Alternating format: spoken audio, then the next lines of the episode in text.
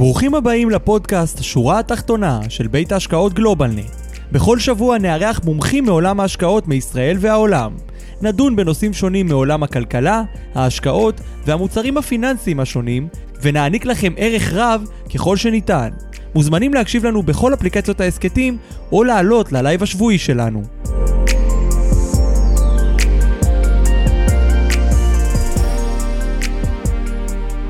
שלום וברוכים הבאים לשורה התחתונה, פרק 123. אני דניאל חוגי והיום אנחנו בפרק מיוחד בשם למה השקעות ירוקות כל כך חשובות. היום אנחנו נארח הישר מלונדון את דן דוברי מייסד גלובלנט ישראל.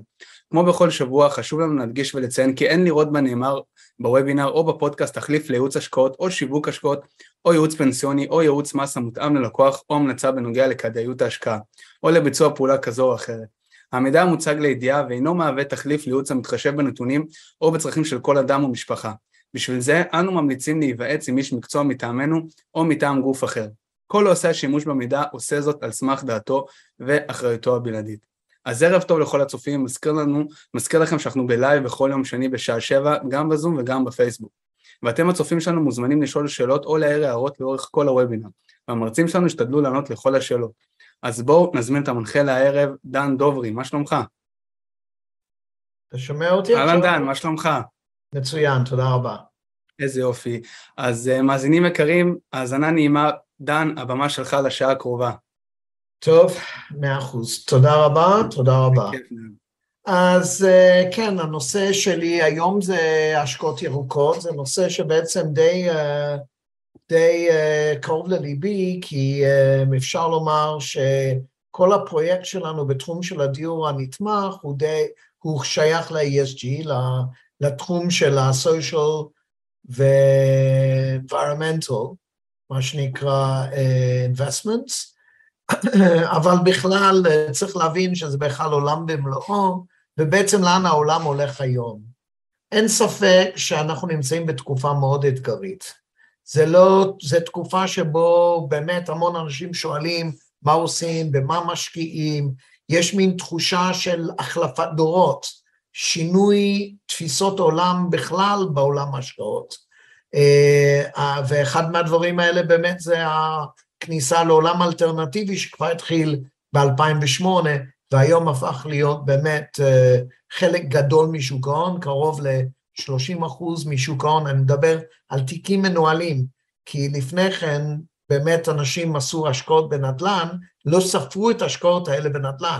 זאת אומרת, כשאנחנו מדברים על השקעות בנדל"ן, אנחנו כמובן מתכוונים באמצעות קרנות, אם זה השקעה ישירה בנדל"ן, זה בכלל לא נספר בעולם הזה של ניהול תיקים, או טיפול בהשקעות.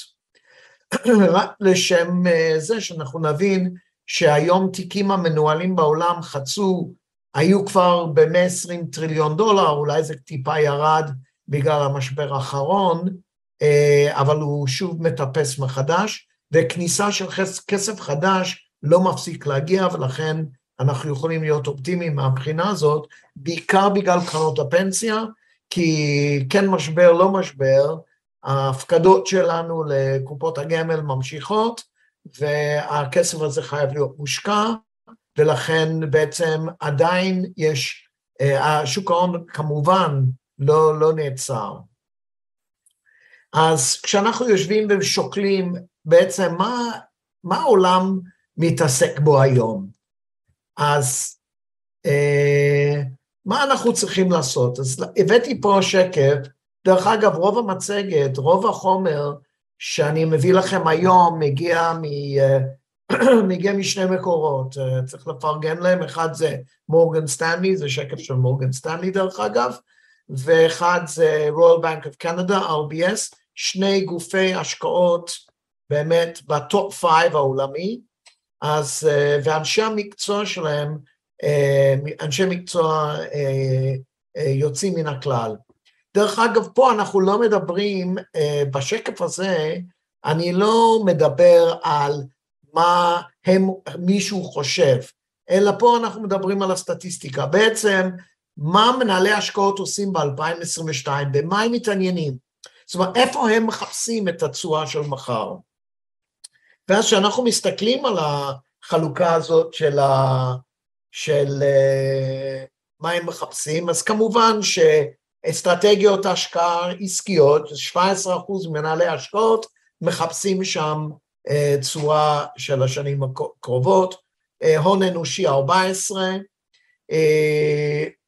כל הנושא של, של מימון ו, וכסף זה remuneration 8 אחוז, אבל שימו לב ש-climate related זה 19 אחוז, ובעיקר לפי דעתי בגלל החוקים שעברו באנגליה ובארצות הברית, באירופה, אנגליה, ארצות הברית, uh, שבעצם מדברים על uh, להפוך, ל, להפוך את המדינה למדינה ירוקה אנחנו נדבר על החוקים האלה בהמשך, שמדובר בהשקעות של מאות טריליונים של דולרים בשביל לעשות שינוי מהותי בכל התשתיות ש, שקיימות אצלנו היום.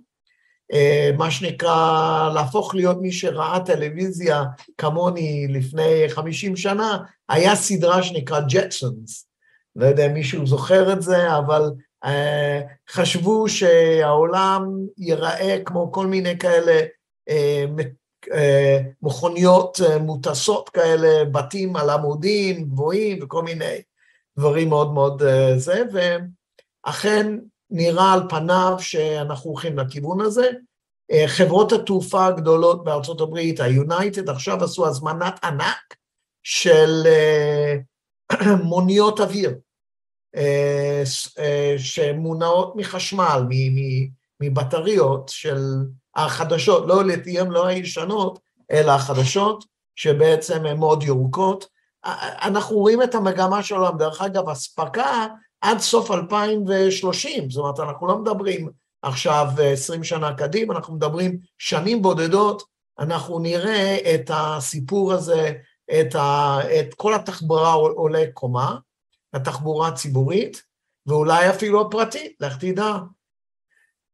המשמעות הוא שהשקעה בתשתיות של כבישים אולי לא כדאית כבר, וצריך לעבור לחשיבה של איך מנהלים אה, תחבורה שנעה מעל הכביש.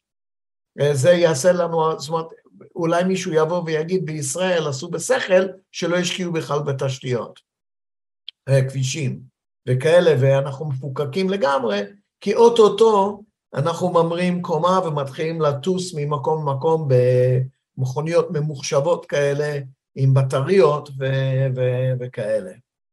אז uh, diversity בעצם זה multinational, זה חברות שמעסיקים עובדים מכל מיני מקומות, uh, גם האוניברסיטאות, כאילו בני מיעוטים, uh, אנשים מאפריקה, מקומות כאלה, uh, אסיה, זאת אומרת, בעצם אה, שיהיה הרבה, אה, שלא יהיה מה שנקרא, כמו ממשלת אנגליה היום, שממשלת אנגליה היום אפילו בעשר תיקים הבכירים אין בן אדם אנגלי אחד. אנגלי, הכוונה ליליד אנגליה, אנגלו-סקסי, לבן אחד, כולם אנגלים שבאו ממקומות אחרים בעולם.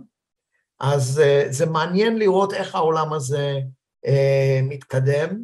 אז דיברנו על climate related, דיברנו על remuneration, diversity, governance, שזה כל הנושא של ניהול הוגן של עסק, אוקיי? זאת אומרת, אנשים לא תאוות בצע, אלא הכוונה לניהול אה, אנושי, נעים של כוח האדם, אה, הוגן מבחינת הסביבה, זאת אומרת, התנהגו, התנהלות טובה כלפי הסביבה, וכל הנושא environmental כמובן של uh, הנפט וה, והדברים האלה, uh, כל הדברים האלה בעצם מהווים את הדברים שהעולם מתעניין בהם היום בשביל, uh, בשביל מחר. עכשיו, בכל תקופה יש, בכל תקופה יש, בשל שינוי, יש אסונות מצד אחד והזדמנויות מצד שני. אני רוצה להחזיר אתכם חזרה לתקופת הסוסים. פעם תעשיית הסוסים היה זה שאנשים, שהובילו אנשים ממקום למקום. התעשייה הזאת הייתה תעשייה ממש מרכזית. מי שבלונדון מבקר יודע שבעצם לונדון הייתה בנויה, כמעט כל רחוב מרכזי באנגליה יש רחוב צדדי שנקרא The Mews, M-E-W-S. בעצם מה זה היה? stables, היה מקום ששמו את הסוסים. היום זה דירות פאר, אבל בתוך ה Mews, כאילו עדיין זה קטנים כאלה שנראים כמו stables, כן? אבל זה עולה, יכול לעלות מיליון, שני מיליון pounds כזה, שלושה מיליון pounds, תלוי איפה זה נמצא, במרכז העיר. אז פעם הסוסים הובילו את הכל, והנרי פורד הגיע והביא את המכונית לכל נפש, ולאט לאט אה, מי שהיה בתעשיית הסוסים היה צריך לפרוש. בהתחלה הגרועים עזבו, ועד שאפילו האנשים הכי טובים שהיו בתוך התעשייה הזאת פרשו כי כבר לא היה צריך אותם. אבל מי שהבחין בפוטנציאל הזה של המכונית, ואיך שהעולם ישתנה בשביל להתאים את עצמו למכונית הזאת, כמובן הרוויח בענק, וגם היום אנחנו צריכים להתחיל לחשוב צעד אחד או שני צעדים קדימה, וזו הסיבה שאנחנו מביאים uh, היום את ההרצאה הזאת על uh, השקעות ירוקות. זה נושא שאנחנו בוועדת השקעות מתעניינים בו באופן, uh, מחפשים את כל ההזדמנויות שיכולות להיות. אז בואו נראה, קודם כל העולם הזה של השקעות ירוקות קיבל את התואר או את השם ESG, Environmental Social Governance, Environmental אתם יודעים זה הסביבה, Social זה החברה, זאת אומרת להיות טוב לחברה, Governance זה בעצם ניהול הוגן. אז בעולם שיש שינוי אקלים, וירוסים, וגם הרבה, הרבה אה, חוסר הגינות כלפי הציבור, ואנחנו קוראים על זה בעיתון כל יום. אז uh, בעצם הנושאים האלה תופסים כותרות, ובעצם uh, הציבור רוצה שאנחנו נתקוף את הנושאים האלה ונביא את העולם לעולם הרבה יותר הוגן ונעים, שהילדים שלנו וילדים שלהם יוכלו לחיות על כדור הארץ בצורה נוחה ונעימה ולא יהיה סכנה לקיום שלהם. אז אנחנו צריכים להבין שבעצם ההשקעה בדברים ירוקים זה הרבה יותר מאשר נושא של השקעות או להזדמנות עסקית, יכול מאוד להיות שזו שאלה של הישרדות עבור המשפחות שלנו והעתיד של כולנו על כדור הארץ. אז מה זה ה-ESG הזה? זה בעצם, אה, בעצם קבעו איזשהו אה, קריטריונים וסטנדרטים שחברות צריכות להתנהג בהם, על מנת לקבל את התואר הזה של ESG uh, compliant. צריך לדעת שהקרן שלנו, למשל של ה-social housing או ה-supported living הזה, הוא, הוא עם תעודות של ESG. למה? כי אנחנו לא רק עושים שירות חשוב לחברה, שזה בעצם uh, טיפול בנכים, אלא גם אנחנו דואגים ל-CO2, לכמות הפחמן שנפלט לאוויר וההתנהלות של המים וכל הדברים האלה. אמ, אז גם מסתכלים על איך החברה מנהלת את עצמה, מה התקנון שלה, מה המדיניות שלה, אה, איך היא מתנהגת כלפי ה-climate,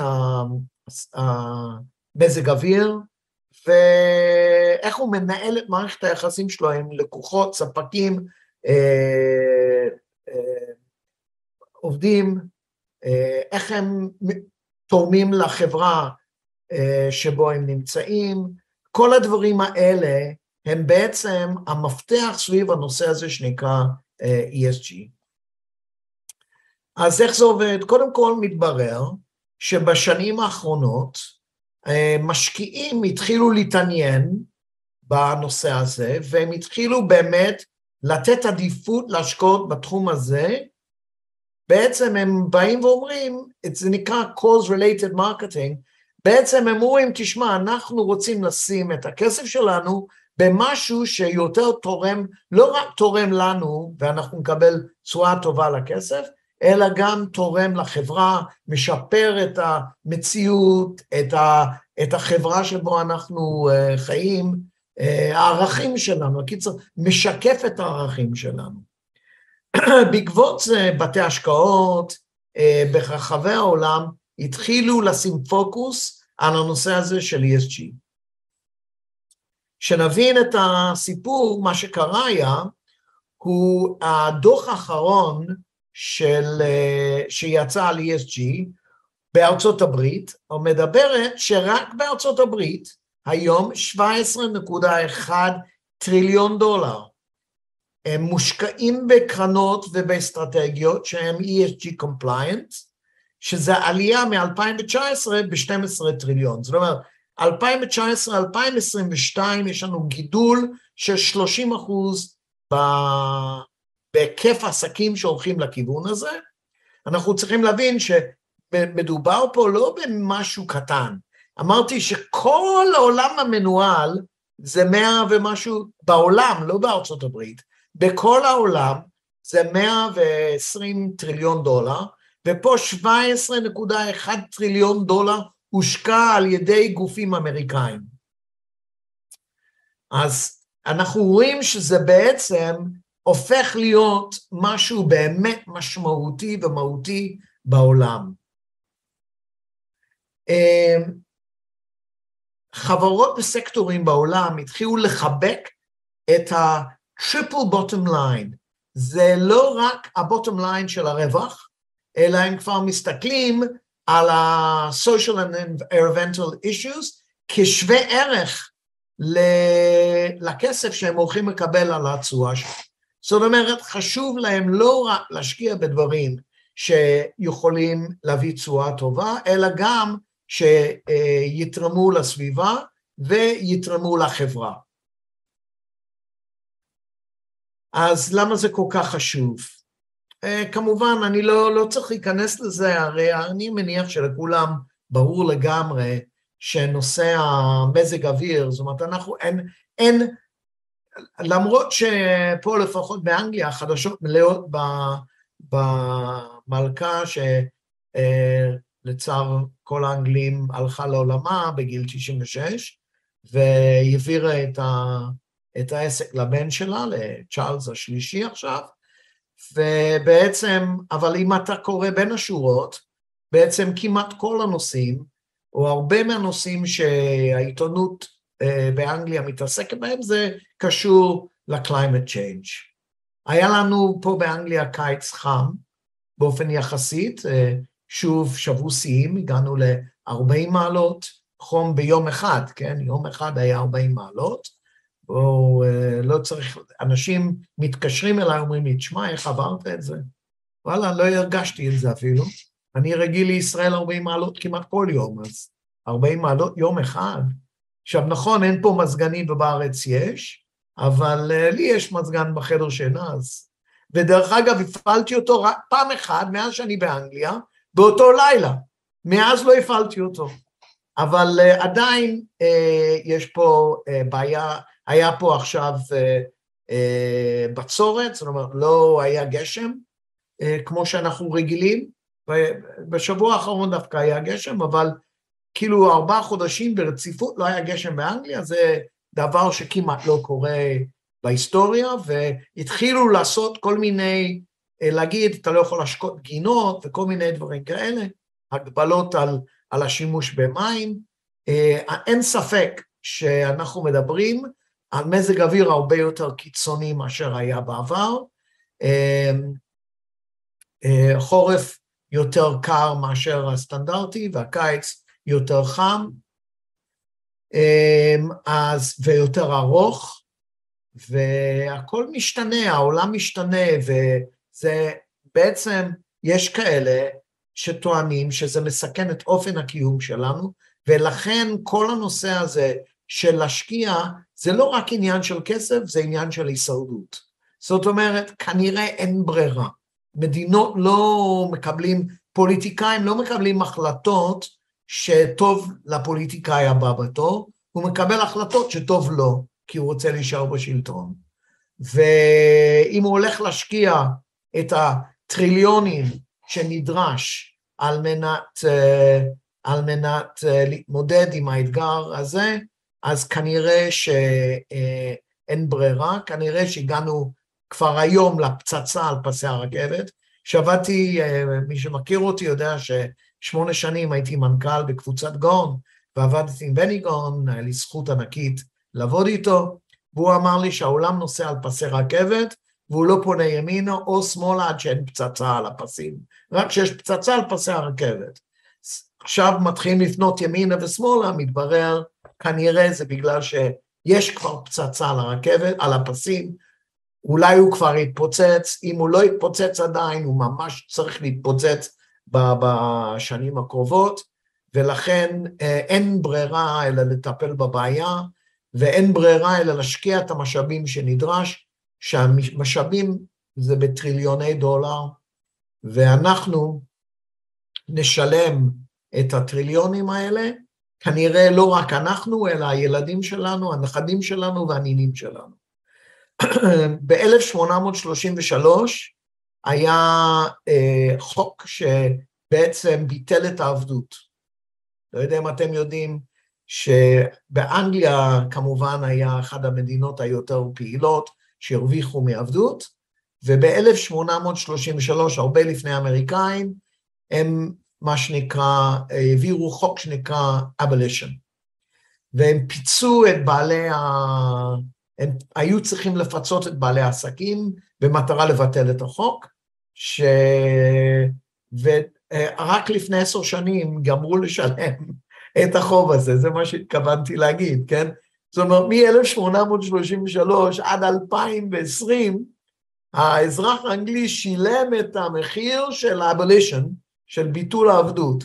כמובן שהמדינה הרוויחה כנראה הרבה הרבה הרבה יותר מזה, מה, מהעבדות הזאת לצערנו, אבל uh, המשמעות היה שהביטול של החוק כמובן עלה לאזרח האנגלי, ועכשיו ההשקעה הזאת בתשתיות, לשנות את כל התשתיות של מדינה, של אנרגיה, uh, יעלה למדינה uh, מספרים אסטרונומיים שנשלם אותם הרבה הרבה הרבה שנים. אז uh, אנחנו צריכים היום להילחם בשביל שיהיה לנו מחר יותר טוב, אין מה לעשות. ובעסקים מדברים על נושאים כמו workforce diversity, זה הפיזור בין, זאת אומרת, לשלב את כל החברה בתוך העבודה. אני לא יודע אם אתם יודעים, אבל ישראל אחת המדינות הכי, עם הכי הרבה diversity, כן? יש לנו אנשים שהגיעו מאירופה, אנשים שהגיעו מאפריקה, יש אנשים שהגיעו מהמזרח, תראה אותי, יליד המזרח הרחוק, אבל גם הודו ועיראק ואיראן וכל המקומות האלה, מאות אלפי אנשים הגיעו, ישראל בעצם זה, זה מקום שיש לפחות כמה עשרות, אם לא יותר, עמים למעשה שחי במדינה אחת. אנחנו מדינה אחד אחד, אבל המקור כמובן מהרבה מקומות. גם זה עולה בדיונים היום הרבה ב... כן קופחו או לא קופחו, ובטוח שאנשים קופחו, זה אין ספק. זה ההיסטוריה של העולם, תמיד יש אנשים שמקופחים יותר, מקופחים פחות. בכל מקרה, אני פה באנגליה יש ריכוז יותר גדול, מדברים על זה שרק בעיר לונדון יש קרוב ל-130 אנשים מ-130 מדינות בעולם בדור ראשון או דור שני. אז זה פשוט משהו מטורף. עכשיו, מי שמסתובב ברחובות לונדון רואה את זה, ומי שאוכל בלונדון מרגיש את זה כי אין מסעדה, אין סוג של אוכל שאי אפשר להשיג פה, ואפילו טוב. אמ, גם מודרן uh, דיי, כאילו חברות שמקפחים עובדים, uh, uh, וניהול של עסק שבעצם הוא טוב לסביבה. Um, אנחנו רוצים היום שה-governance, שהניהול של עסק יהיה הוגן, ואנחנו רוצים לראות שמטפלים בלקוחות ובעובדים בצורה הוגנת,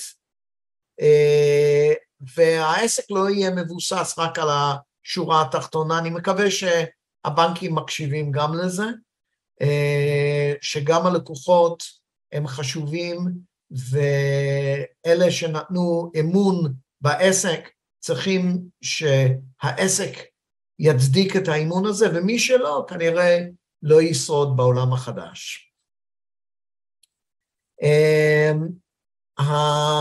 מי שעסק שיעבור את התקופה הזאת ויצא מהמשבר הזה אה, עם, ויהיה ערכי, מקצועי וגם רווחי, כנראה שיהיה לו, אה, הוא יצא מחוזק מאוד לעידן החדש. יכול להיות שהמייקרוסופטים והאמזונים של מחר אה, נמצאים בתוך הקבוצות האלה. ו... וכל הנושא של Sustainable Investing יהפוך להיות כמו אופנה, אה, כמו שפעם חשבנו שלהשקיע באופנה אה, יוקרתית, כמו גוצ'י וכאלה, היה מאוד חכם, אז היום אנחנו נחפש דווקא את העסקים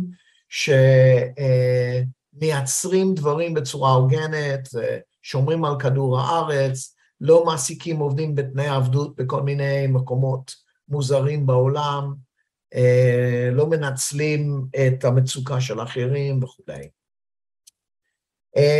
במצגת של ה-Royal Bank of Canada, אחד האנליסטים הבכירים שלהם, ג'ף אינקלשטיין, העיר את תשומת ליבנו ש... שהשוק ב-2022 ממש התרכז בנושאים כמו הנושא של, של אה, אינפלציה, שערי ריבית, אה, הסיכונים של אה, מיתון, אבל כדאי לשים לב לחוק החדש בארצות הברית, שנקרא The Inflation Reduction Act, זה בעצם חוק שנועד להוריד את האינפלציה, ואחד מהמרכיבים המשמעותיים זה ה-Clean Energy Policy ו-Financial Initiative and National History. הקיצר, הממשלה האמריקאית הולכת לשפוך המון כסף על Clean Energy Policy. Clean Energy Projects, אנחנו מכירים אותם, זה Solar Farms, Offshore, Wind Turbines, כל הנושא של לייצר חשמל מהרוח, מהשמש, אלה פרויקטים ענקים ויקרים שדורשים מימון חזק מראש, ובדרך כלל משולם חזרה, זאת אומרת ההשקעה היא השקעה לטווח רחוק, חמש, שבע, גם עשר שנים, השקעות מהסוג הזה, עד שזה חוזר, עד שזה באמת הופך להיות השקעה מדהימה. הממשל בארצות הברית נתן יתרונות מס לחברות, ומאוד אטרקטיביות, על כל מי ש... שישקיע בדברים שעונים על הקריטריונים של החוק הזה. מורגן סטנלי, בחברת ניהול עושר שלהם, מעירים, דרך אגב, היה לי שיחה עם ראש תחום השקעות אלטרנטיביים והשקעות ירוקות במורגן סטנלי לאחרונה, והוא אמר לי שהוא לא נושם, כי הביקוש למוצרים, לפתרונות ולמוצרים שלו, והוא כרגע מייצר רק מורגן סטנלי, רק בתחום הזה של ESG, זה 170 מיליארד אה, דולר שהוא מנהל אותם. אה, זה בלי אלטרנטיבי, בלי נדל"ן, אשראי ודברים כאלה. הוא אומר שהעניין ב-clean energy, solar panels, rooftops, wind turbines, כל הנושא הזה, electric cars, כל הנושא הזה רואים אותם בצורה ברורה, שזה המגמה של מחר, אבל הוא אומר מה שאנחנו לא שמים לב אליהם בזה, הוא שמאחורי כל התעשיות האלה יש עוד המון תעשיות שעומדים במרכז השינוי הזה, שאפשר להשקיע בהם, שאלה שמייצרים את הציוד בשביל לייצר את, ה, את הסולר ווינד אנרגי, והביקוש עולה אה, בזמן כל עוד, והנושא הזה של ה-fossil fluids, למרות שבתקופה הזאת אנחנו רואים את הביקושים עצומים, זה ביקוש שנוצר כתוצאה מהמחסור של, ה, של כל מה שיצא מרוסיה והפרעה של, שהמלחמה ברוסיה יצרה על כל הנושא של אספקה לטווח קצר או אפילו לבינוני של uh, האנרגיה הישנה, גז, uh, נפט ודברים כאלה uh, לעולם.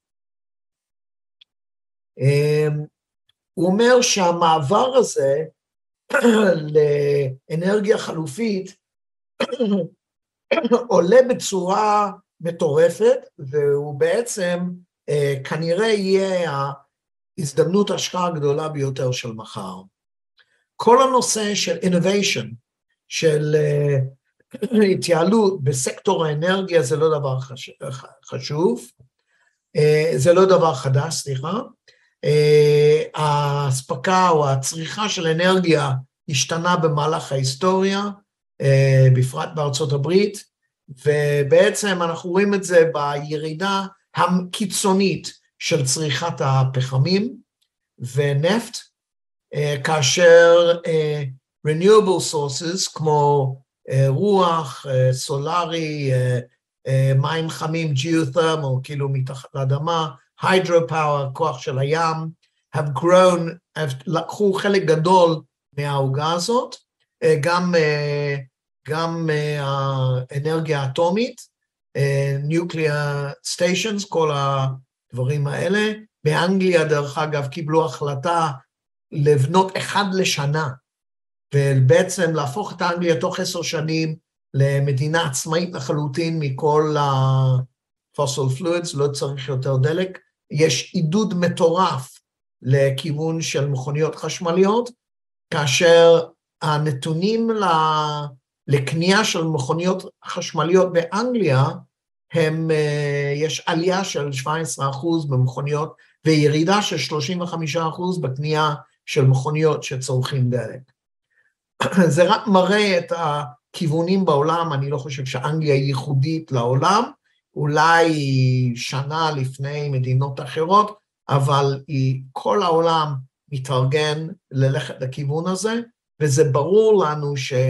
אה, של להמשיך לנסוע במכוניות דיזל שצורכים המון דלק ופולטים אה, לאוויר. גם המטוסים, דרך אגב, המטוסים החדשים, הענקים, הגדולים, גם הם יעילים, או לחליפין לא, יש כבר מטוסים שהם לגמרי אה, לא צורכים אה, דלק, אלא משתמשים בכל מיני גזים וחשמל ודברים מהסוג הזה.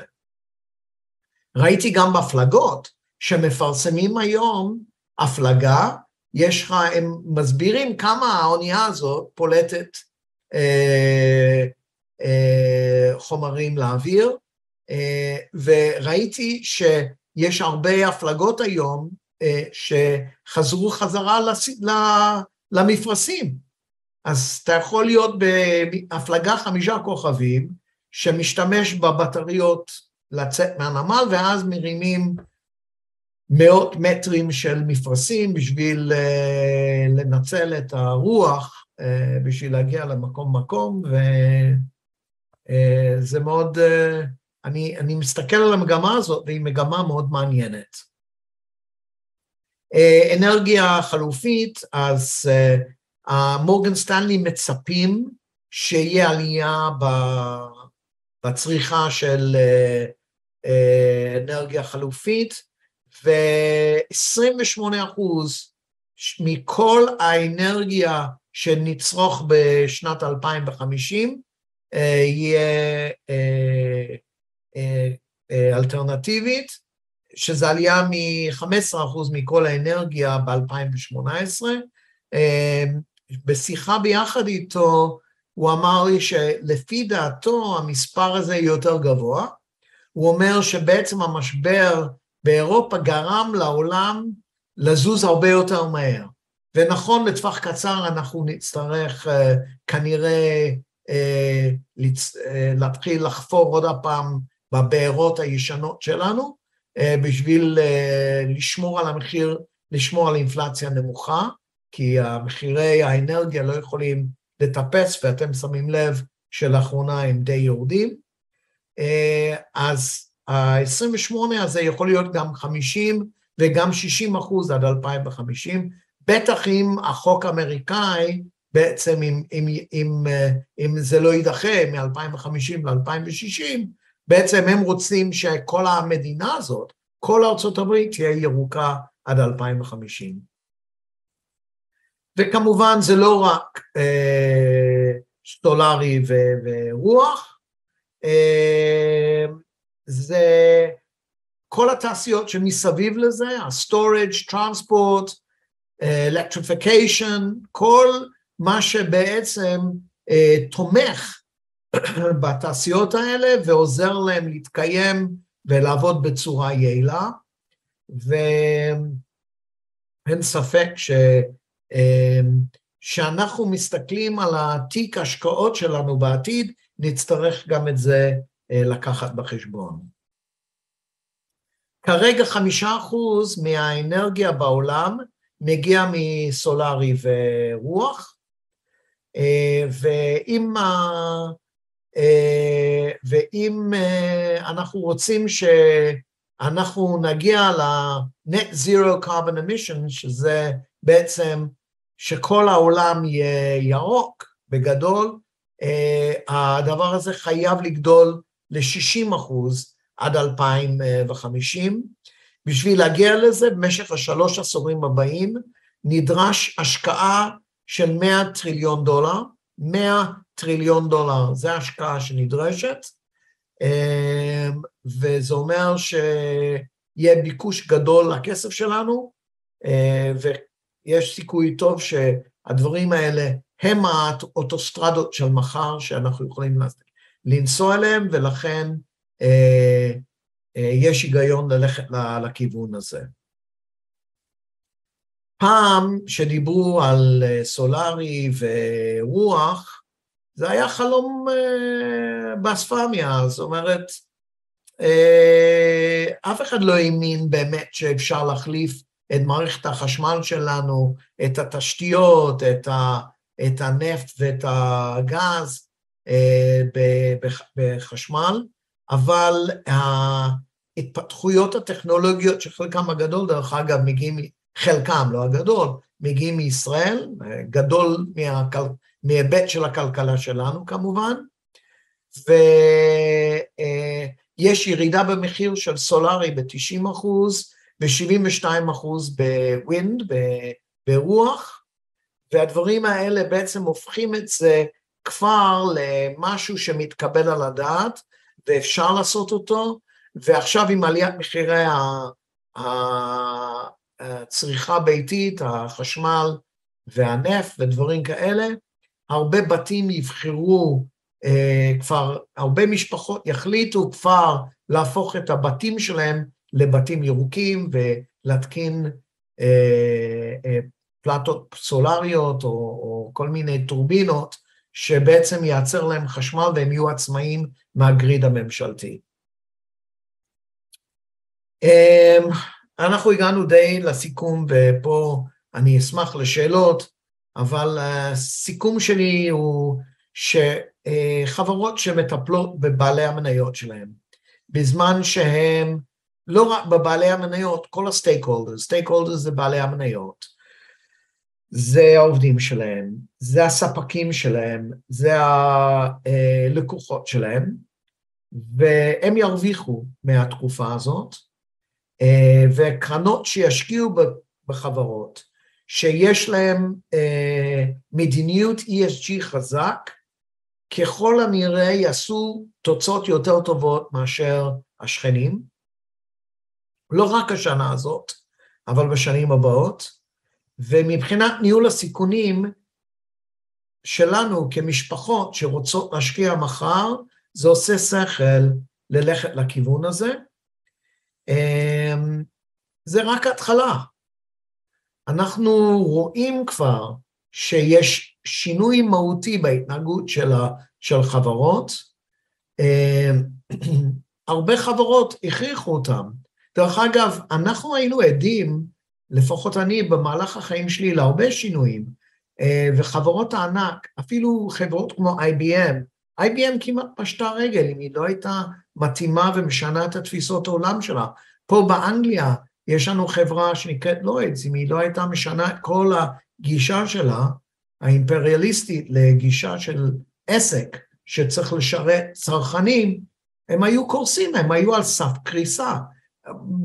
גופים וגופים ענקיים קרסו.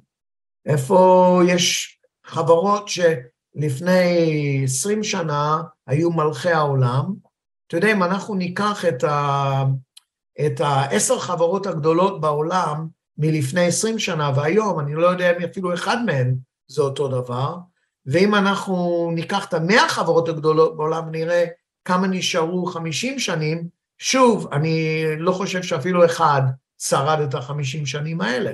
לכן יש את כל הזמן את המנצחים של מחר, ואם אנחנו נהיה ערים למגמות ונבין בעצם לאן אנחנו הולכים, לאן הכבישים, איפה הכבישים החדשים, אבא שלי, זיכרונו לברכה, היה אומר לי, שהנחל זז עושה שכל לבנות או לשתול את, ה, את העצים שלך ליד הנחל החדש ולא ליד הנחל הישן. נחל הישן אולי עדיין נשאר בו מים, אבל בעצם הוא, הוא לא יקבל מים חדשים, הוא, הוא, והוא יתייבש, ואנחנו רוצים להיות איפה שהכל פורח וצומח ומשגשג. אז חברות צריכים, מכריחים אותם היום לעשות, לבנות מחדש את כל מערכות היחסים שלהם עם הלקוחות, עם העובדים, עם הספקים ועם הקהילה שבה הם חיים. הנושא הזה של הקהילה, של החשיבות של הקהילה, של התרומה לקהילה, של המעורבות בקהילה, היא מאוד משמעותית. דרך אגב, אני באופן אישי תמיד האמנתי בזה. זאת אומרת, לא, לא הייתי צריך שיביאו לי את התורה של ה-ESG בשביל... כי אני חשבתי תמיד, וככה לימדו אותי, מי שלוקח צריך להחזיר. זאת אומרת, אם אני זכיתי שמישהו ייתן בי אימון, ואני זוכה לשרת אותו, ואני חושב שהזכות הגדולה ביותר שניתן לאנושות זה לשרת, צריך להחזיר. זה, אתה חייב להחזיר, זאת אומרת, אתה חייב להשקיע בקהילה שבו אתה חי, לעזור לאנשים שבמצוקה, לעזור לאנשים שסובלים ממחלות קשות. כל הדברים האלה, לכן אנחנו אימצנו במהלך השנים ילדים במצוקה, ילדים חולי סרטן, שמנו את זה באחד, בסדר עדיפות מאוד גבוה של החברה. מכיוון שאנחנו מאמינים שחייבים, זה משקל, אתה חייב לאזן את המשקל, ומי שמקבל חייב לדעת שהוא חייב ערכית גם להחזיר uh, לקהילה שבו הוא חי. והמחקרים האחרונים מעירים שבשיא uh, של הכובד ושל המשבר עם אוקראינה, uh, מי שבעצם הביא מוצרים ששמים דגש על בריאות, על ביטחון, על טיפול בקהילה, שגשגו בתקופה הזאת ויוצאים מהמשבר הזה הרבה יותר חזקים מאשר נכנסו אליה. אז אני מסיים בזה להגיד, זה פשוט עושה שכל. הכדור הארץ זה מה שיש לכולנו במשותף. לא משנה מאיזה דת אנחנו, לא משנה מאיזה עם אנחנו, לא משנה איזה השכלה יש לנו, לא משנה מה האמונה שלנו. אנחנו כולנו חיים על כדור הארץ הזה ואנחנו חייבים לשמור עליה. ולכן זה עושה שכל כשאתם מסתכלים קדימה להתחיל לחשוב ירוק ולהתחיל לחשוב על חברות שמשקיעות ועושות את מה שצריך לעשות נכון. ולא רק מי ש... לא רק להרוויח הרבה כסף על חשבון אחרים. בבקשה, דניאל, אשמח לענות לשאלות אם יש. אז אה, אם יש שאלות, בואו אנחנו נראה. אה, דוד, האמת, דוד ברנשטיין שאל אותנו שאלה.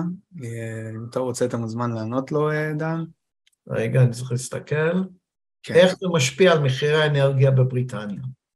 טוב, מחירי האנרגיה פה כמובן יש עלייה חדה במחירי האנרגיה.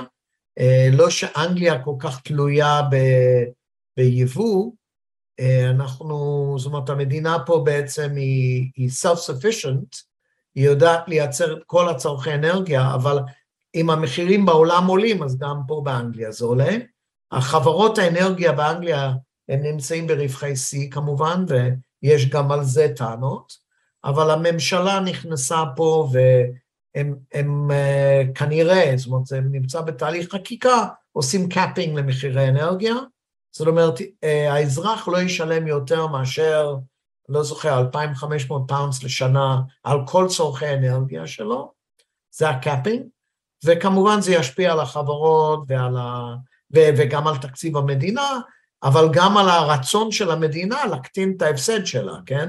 כי אם זה יעלה למדינה טריליון pounds או 17 טריליון pounds, החוק הזה, זה שאלה של מחירי האנרגיה בעתיד. אבל כמובן שהחוק הזה, שנמצא כרגע בתהליך חקיקה, כנראה הוא יעבור, כי כולם רוצים אותו, וראש הממשלה החדש אה, נתנה את זה כהבטחה שלה, אז אה, בעצם זה ישפיע על האינפלציה וימתן אותו. כרגע האינפלציה פה באנגליה זה בערך עשרה אחוז, יש כאלה, כבר קראתי מאמרים שזה יכול להגיע ל-22 אחוז, לא נראה לי שזה המציאות, אני חושב שבנק אנגליה שחזה עלייה מקסימום ל-12, אולי 13, זה יהיה הפיק, ולאט לאט בשנתיים הקרובות הוא יחזור חזרה להיות נורמלי. עוד שאלות? לדעתי זהו. אז באמת אה, תודה רבה, דן, פרק אה, ממש מיוחד ומרתק. אה, אתה יכול לרדת לרגע זה, ולהתראות. אוקיי, אז שמחתי מאוד. ואני מקווה שנתתי לכם מידע שחשוב, ושנהניתם מההרצאה הזאת, אז אה, ובכיף. מצפה לפעם הבאה, להזדמנות הבאה. בכיף, דן. ביי ביי. ביי. ולכם המאזינים, תודה רבה שהייתם איתנו, ואנחנו נהיה פה גם בשבוע הבא, אה, אז שיהיה צפייה מהנה גם לפרקים הבאים, ולהתראות. כאן מגיע לסיומו עוד פרק מלא ערך של הפודקאסט, השורה התחתונה, מאת בית ההשקעות גלובלנט. תודה רבה שהייתם איתנו והאזנתם לפרק. אתם מוזמנים לבקר אותנו באתר האינטרנט שלנו globalnetil.com, לעקוב אחרינו בעמוד הפייסבוק שלנו GlobalNet Investment House וללחוץ לייק כדי לעקוב אחרינו. כל הפרקים של השורה התחתונה זמינים בערוץ היוטיוב של גלובלנט. להתראות בפעם הבאה.